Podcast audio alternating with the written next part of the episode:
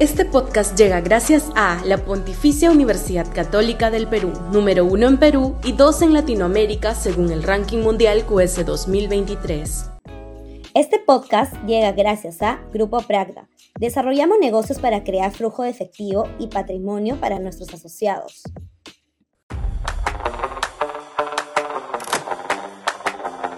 La derecha experta en perder narrativas.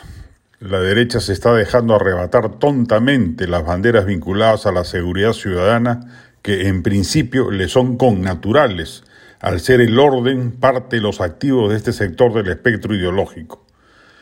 No es la primera vez que algo semejante ocurre. Hasta los 80 la democracia y los derechos humanos eran banderas caras a la derecha.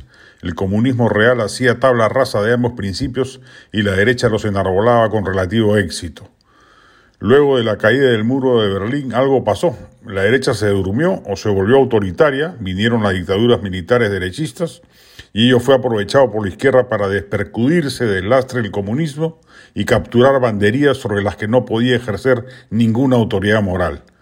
Pero la derecha dejó que eso ocurriera y hoy por hoy se han vuelto lemas caros a la izquierda por más que a nivel regional las dictaduras de Cuba, Venezuela y Nicaragua nuevamente vuelvan a poner al desnudo que son principios falsos de la izquierda. Lo mismo ha pasado con el tema de la seguridad ciudadana. La izquierda ha fundado ONGs especializadas en el tema.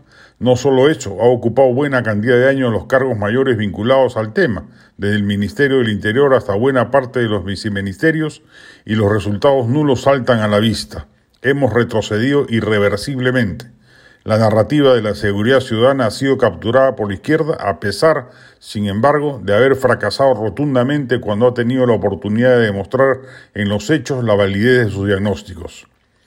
Hoy, que según todas las encuestas es la principal preocupación ciudadana, debería ser ocasión propicia para que la derecha haga del tema su lema central de campaña. Pero no, no ocurre eso.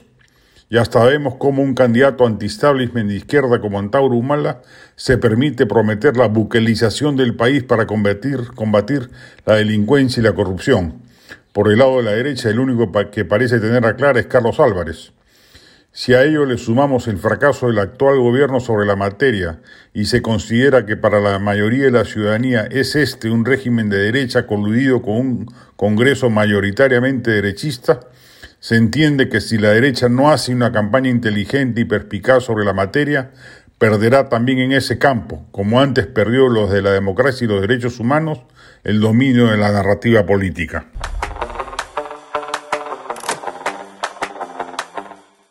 Este podcast llega gracias a la Pontificia Universidad Católica del Perú, número uno en Perú y dos en Latinoamérica según el ranking mundial QS 2023. Este podcast llega gracias a Grupo Pragda.